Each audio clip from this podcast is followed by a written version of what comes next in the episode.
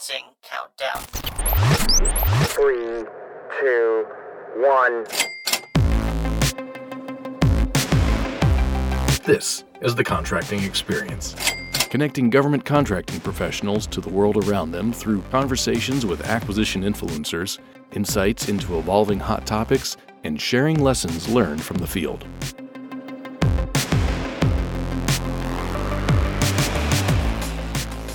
This episode of the podcast is with Head of Air Force Contracting, Major General Alice Trevino, and podcast guest interviewer and future Contracting Squadron Commander, Maj Delaney Kiernan. General Trevino talks about looking at the challenges and opportunities in Air Force contracting through a lens of alignment, prioritization, and simplification. She also addresses how lines of effort are being reviewed and addressed within the Air Force Contracting Flight Plan. General Trevino encourages contracting professionals to think about their growth and how setting goals can help them stay focused on their personal and professional development. All right, ma'am, you took over as the Deputy Assistant Secretary for Contracting for the Air Force just this past summer. What has that transition been like for you?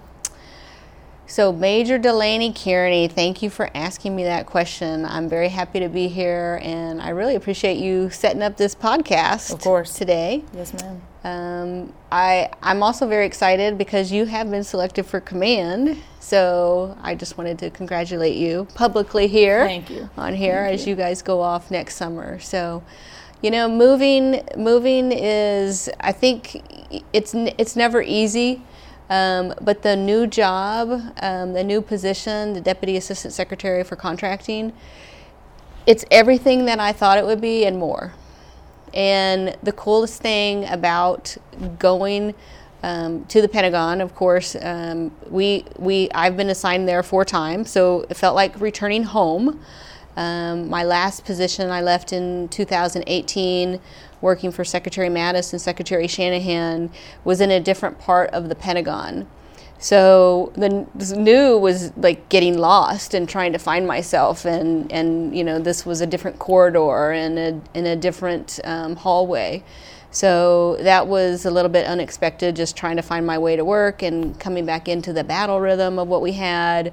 But what was wonderful was returning, it just felt like returning to family, but leaving one family at AFICC and then knowing so many people on the SAF-AQ staff. So that was really helpful. Didn't feel like I was outside of my comfort zone, but I just felt like, you know, every time I wake up in the morning and I go into work, you oftentimes you don't know what email you're going to get, which I would say is probably the same for you and the same for all of us. So just having a wonderful staff and knowing the points of contact from the other staffs and learning about, you know, our colleagues in SAF-AQ, and then of course being able to reach out to our senior contracting officials across the Department of the Air Force. That's one of the great things that came out of COVID, is because we know how to use Teams now, and we know how, you know, we're not as unfamiliar with reaching out in virtual ways. So I would say joining the SAF-AQC staff was everything that I thought it would be, and about 1,000 times more. So in that same vein of 1,000 times more, what would you say has surprised you the most? What has surprised me the most? So, you know, maybe the intensity of the asks, because we are, you know, when we were going across 26 portfolios with our senior contracting officials, I have been for the last 4 years at AFICC, you know, focused on operational acquisition, and now, you know, as a change agent, I have to put my money where my mouth is, and I can't be stuck in the past. And so I need to not just understand the operational acquisition portfolio, I need to understand the systems portfolio, I need to understand classified. And so really getting to know each of the senior contracting officials' portfolios separately and their uniqueness I think that has surprised me the most, but it's also been the most exciting. So I'm one of those people who I think that challenges are opportunities. And so every challenge has been a great opportunity for learning and a great opportunity to meet somebody new, really expand my comfort zone and, kind of get to know the building a little bit more down hallways that I had never been down before. Fifth time's the charm then. Fifth time's the charm.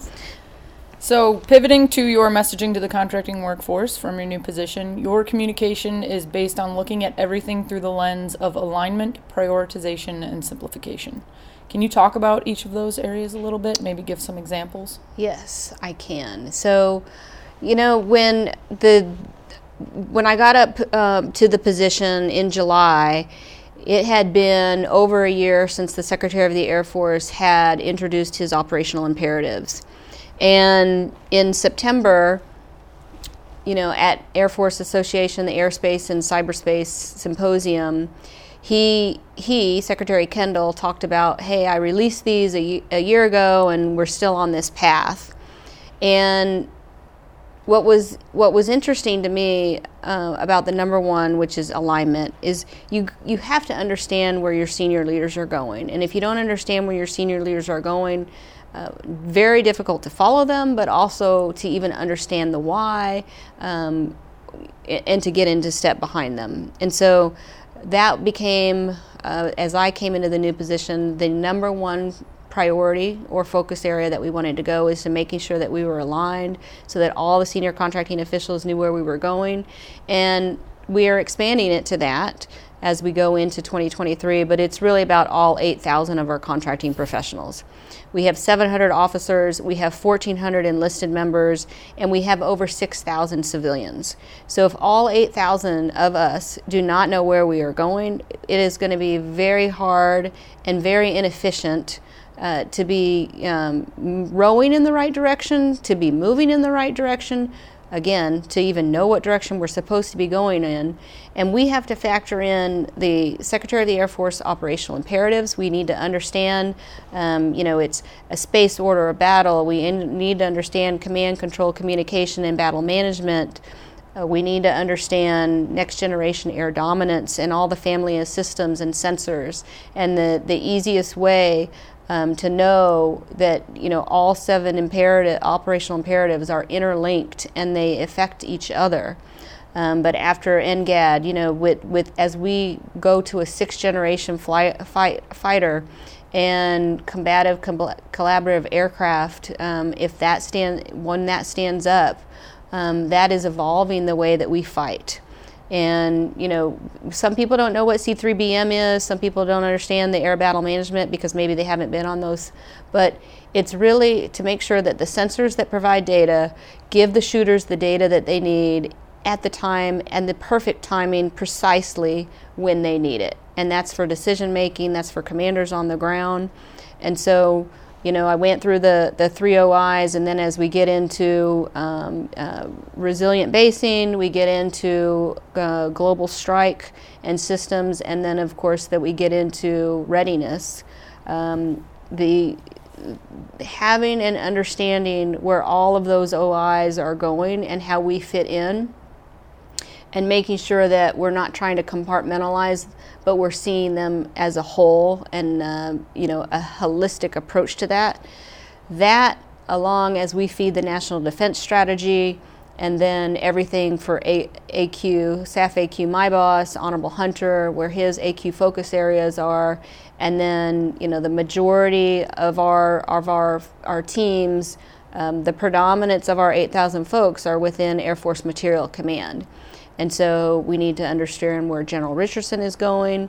And then with our Space Force counterparts, we need to understand where Honorable Cavelli is going. So those are the driving principles behind why alignment is so important. And then with prioritization, which is the second lens that we look through, if we are doing so much because everything's important, then we're probably not focused on the most important, and that's where the prioritization piece comes in. So as we brought in our senior contracting officials this July and August, and then we had our board of directors meeting in November, we looked at the 2022 flight plan, and we looked at everything through what should we be doing, what are we not doing, and what should we continue to do. And then we had a great conversation with all of our LOE champions, and to make sure that we were focused on our priorities, and we had tough conversations on trade-offs that had to be made, and we're taking those into our flight plan for 2023. That also, when we're focusing on our lines of effort, so we still have 4 lines of effort, and so we have our mission-focused business leaders, we have our tools not rules, we have innovating business operations, and then we have our expeditionary contracting operations as our contingency contracting officers support the joint force and the expeditionary workforce. But all 4 of those, we now have 31 key results, and we have down selected by using that rubric on what was achievable, what was resourced, where did we do a feasibility analysis, and we were able to truly prioritize. And at the same time, we were actually able to give back white space for some folks who were working on some of those key results that maybe weren't going to get across the finish line without this, that, or the other. And so those were great conversations that we had with our senior contracting officials. And I'm really excited, and looking forward to, I'm excited about 2023 as we release our flight plan in February. And that last component of the lens that we look through is simplification. And I'll just go back to, there's 8,000 of us, and we have to speak to every single member. And if we're not speaking to every single member, the junior members in addition to our senior members, then we could be leaving people behind, and we can't afford to do that. It literally is unaffordable, and it's a waste of our resources to do that. So we have to be focused on where we're moving and going forward. So alignment, prioritization, and simplification, it's 3 components of that lens that we're looking at all perspectives and making sure that we're getting feedback from folks.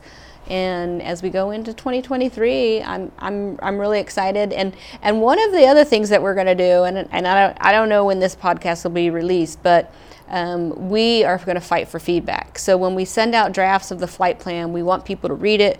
We want to make sure that we've met the mark. And the simplification piece will be one that is truly critical, because if it's not simple and it doesn't make sense, it will be hard to execute. So we want that feedback before we actually snap the 1 February target. And if it takes a little bit longer to get that feedback, we're willing to take some time there, because we don't want to force something. We don't want to be schedule driven. We want to be more event driven. And the event is that we get feedback and make sure that we're resonating with everybody across the enterprise, and that we're listening to what people are saying. So it's not a one-timer, it's a revisited. It's a revisited. Sometimes I call it a living document. There you go. Yeah. So you'll be able to see our the flight plan as it comes out. You'll be able to see the overarching lines of effort. You'll be able to see the objectives, and then the key results, which change a little bit more often between 31 and 34 key results that we have. We'll have the links on our Air Force Contracting Central, so that you can go to AFCC, the SharePoint, and see where we're at on those. Most importantly, if you are interested in a key result that just really is something that is near and dear to your heart, that you can volunteer, and so you'll know who the leads are, and so you can raise your hand and ask to be part of that group, working through your supervisors and your senior contracting officials, because that's what it's about, right? It's it's still one of my favorite quotes is alone we can go fast, but together we can go far. And the only way to go far with this flight plan and to achieve everything that we want to is together and collaboratively. Awesome. Circling back to the board of directors, so I know you discussed that y'all talked about the flight plan there, but what were some other challenges discussed or areas of opportunity that were highlighted while y'all had that meeting? So, like I said, we met in July, August, and November, and there was a lot of discussion. And I think that one of the hardest things, so there's a great book out there by Adam Grant, it's called Think Again, and he loves to talk about, he has a couple chapters and he actually weaves it in and out of his stories on escalation of commitment. And escalation of commitment is when you're unwilling to change your mind. Sometimes you can even be overly concerned with the sunk cost, which is I have spent so much time or so much money on this already that you are unwilling to walk away. And I would say that there were some key results that some folks, by virtue of just their participation in it, were very emotionally attached to some things. And by the fact that we looked at all of them through this alignment, prioritization, and simplification lens, we were able to make it a little bit less emotional. And so there was a lot of data-driven conversations, but also, you can't ever really take out the emotion component altogether. We are humans. We are not robots, thankfully, because I think we're pretty awesome as not being robots, and we'd like to keep it that way. But, understanding that there are, key results that people, they had invested a lot of time in. And so those are the conversations where we spent a little bit more time and really had to be, honest with ourselves of, well, what were the constraints? What were the obstacles? Why was it so hard to get those over the finish line in 2022 or maybe even earlier? And then, the operational imperatives, they had only come out in 2021, which was the fall of 21. So if your boss is telling you that these are the important things and those are what are going to get resourced, that really helps you. It helps you make some decisions. It helps you make some trade-offs. It helps you make some tough decisions. And then there are a couple things that maybe you want to extend out, and maybe you're unwilling to totally walk away. And some of those things that we know that we really want to achieve, but there's a lot of ingredients, I would say, that we still need before we can make that souffle.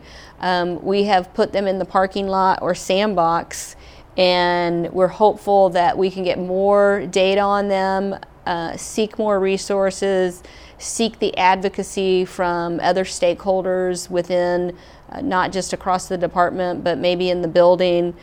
Some of them, have fiscal constraints. And so by putting them in the sandbox until they get to a decision point where maybe they needed money, then we'll buy ourselves some time. And then at the end of 2023, we will go through that analysis again. And then, we'll make a decision on whether or not that will stay in the flight plan for 2024. So everything in the flight plan today and everything that the senior contracting officials discussed and the LOE champions discussed, every single SCO raised their hand and voted. And if there were opposing views, we heard them out.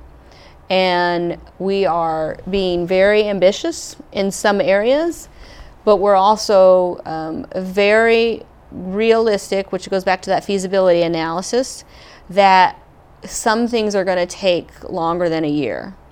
And it kind of goes back to that old adage where you can keep kicking the decision down the road and then you'll never start. But what you're doing is you're leaving it for the people behind you.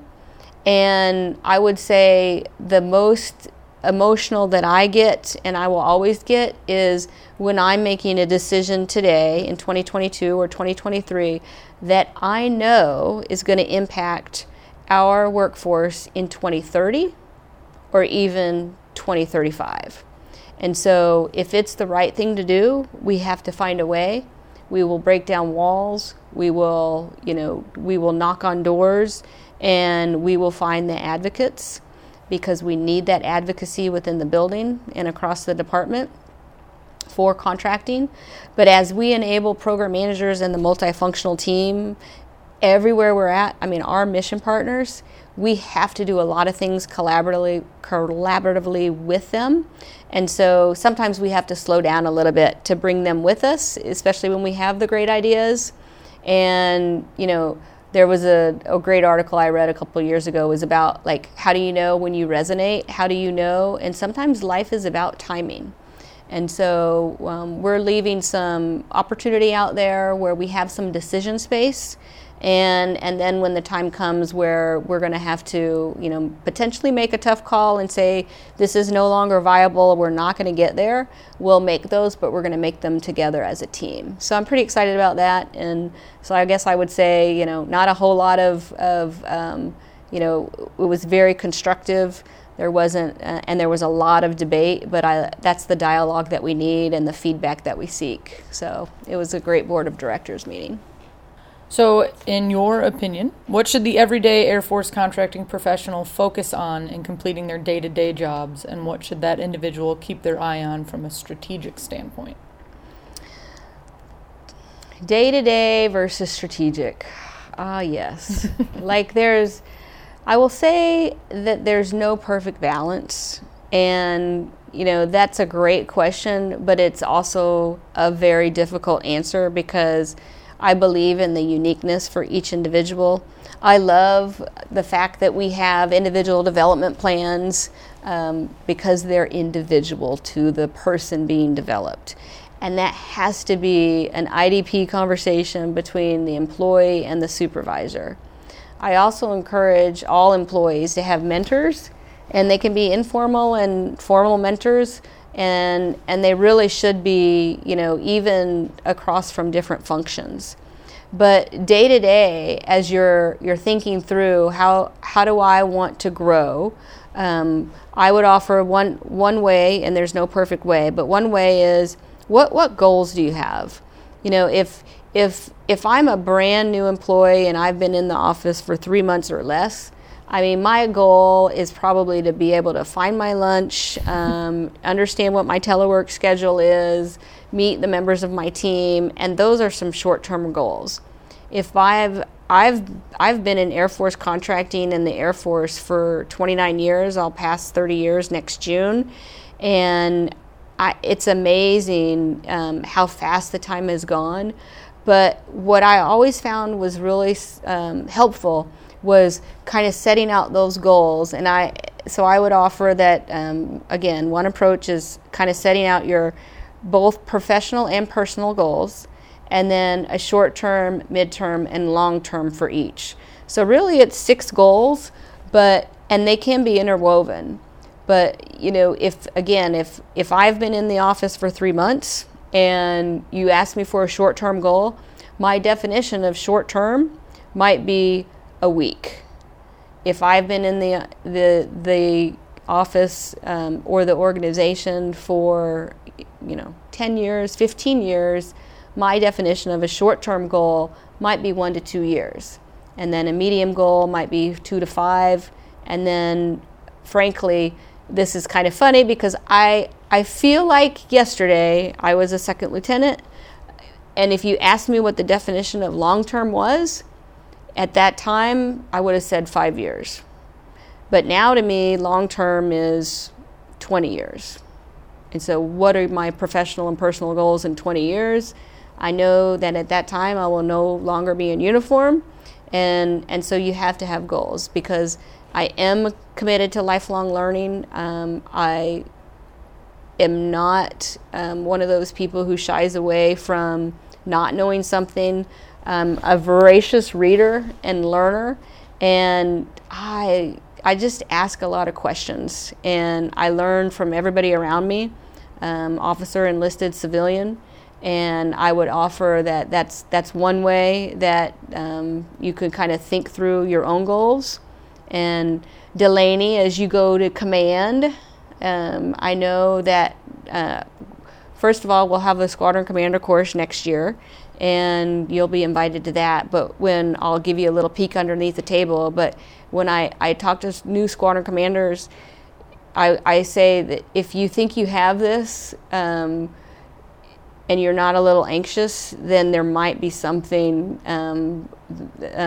off a little bit, because it should be anxious causing. It's not anxiety. We don't want you stressed out, but you are going to be responsible for people other than yourself for really one of the first times. And it's exciting, but it's challenging, and it's a little anxious, anxiety causing, mm-hmm. all the above. So, exactly.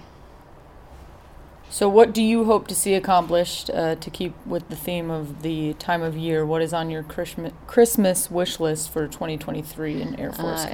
Yes. My holiday, wish list. Well, the holidays as we go in, I mean, I already said it's not schedule driven. We're going to be event driven with the flight plan, but I'm so excited. So Mr. Scott Calisti, he's my deputy, and he is our integrator for the flight plan. And he and Brian Lark and Will Winnig and all the SCOs and the champions, I mean, they are moving mountains by putting words and metrics behind each of the key results. Because if you have a key result, which is feeding an objective, which is going after that larger line of effort, if you don't measure yourself, how do you know what success is? And my holiday wish list is that we have some very meaningful metrics so that we're able to measure ourselves and hold ourselves accountable to where we're going. And then, as I kind of spoke earlier, that we leave ourselves some decision space where once we start collecting data, we may be off a little bit, and then we can course correct. But I'm really excited as we go into 2023. And I know that Miss Nancy Andrews, she interviewed me for her quarterly newsletter, and she asked me, you know, what I thought was one of the biggest opportunities that we have that we can work on. She actually labeled it a challenge. Again, I don't see challenges. I always see opportunities, at least in the long run, right? In the not at the onset. At the onset, we might be shocked into not even moving. But once we get through that and learn a lot more by asking questions and building together bringing together the team, I would see our biggest opportunity is collaboration. And collaboration does not mean consensus. It means that you come to the table prepared. It means that you come to the table with ideas. It means that you are able to bounce your ideas off of others, and that everybody has an open mind. And that in this way, I see collaboration as a huge opportunity for 2023 as we bring together collectively across the enterprise all of our mission-focused business leaders, which I see as you cannot be a mission-focused business leader unless you are a change agent, because you physically can't grow or expand or learn without changing. And those are intertwined to me. But to make stronger mission-focused business leaders, we have to change. We change within ourselves. And as we go into 2023, I want us to change how we see collaboration. So looking at networks in a different way, who do we need to bring in with us? Who do we need to partner with? Partnering more and stronger with defense industry, partnering more with small businesses, with Ability One, with commercial industry who have dual use technology that we can bring to bear on those operational imperatives that Secretary Kendall has laid in front of us, and that we do everything that we can to accelerate change so that we win. Awesome. Lastly, as is usually appropriate at the end of a podcast, do you have any plugs for any other books, podcasts, things you're listening to, things you want to share with folks? Okay.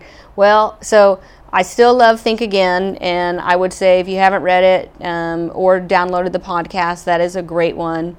I still love this podcast, which, you know, Amber created, and I'm very grateful to be on this podcast again. And it turns 4. It turns 4. Yes, ma'am. Oh, that's awesome. And I've been listening to a couple new ones, Gen Z, which is good because I actually have an executive coach, and I know Amber was talking to we were talking about the difference between mentoring and coaching, and my executive coach, he always asked me questions about yesterday, was it 2 days ago, we had a conversation about, well, what do you see in your ballpark? What's going on in your neck of the woods? And he's working a different project, but he asked me about my thoughts on why some people aren't open for feedback. And I said, well, I think that some senior members in the Department of the Defense, everywhere, I could say corporate industry, everywhere, there's generational differences, and instead of embracing those general differences and trying to find out what makes people different, that's one thing that makes people uncomfortable. And my husband, Ray, he often tells me, he's like, I could never go back and serve again because I would be so upset with people asking me why do this, why do that. And I'm glad, I'm happy, I'm thrilled. I didn't get that gene. I'm the opposite. I want to know what makes people tick. I don't think that just because someone was born in a certain year that they're going to act a certain way. I think everybody's different and unique, and really challenge myself to learn about different generations and not assume that just because, oh, you were born in 1984, you're a blank, that you're going to behave a certain way at work. I want to know the kind of generic overall behavior from a generation, but I also want to know what's important. So I really like this Gen Z podcast, and I think it was the Chief of Staff of the Air Force and the Chief Master Sergeant of the Air Force. They had shared it earlier on one of the specific ones that they wanted us to listen to, and I just kind of download a couple of them because they're kind of fascinating. It's either on trends and shopping and fashion, and then also work behavior. So I'm always learning in that. So I would look for a Gen Z podcast, and then my fourth favorite would be Something You Should Know by Mike Carruthers. So that's a good one. I listened to one today, and it wasn't that good, but it was still eye-opening and gave me some food for thought. So. Absolutely. Awesome. Well, thank you for doing this, ma'am. It's been a pleasure. Welcome back to Wright-Patt. Thank you. Temporarily. And happy holidays to you and yours. Thank you. Happy holidays. If you have suggestions for topics or people to interview or feedback on the podcast, you can submit those at thecontractingexperience@gmail.com. I want to thank you all for listening to the Contracting Experience Podcast. Until next time, keep connecting to the world around you.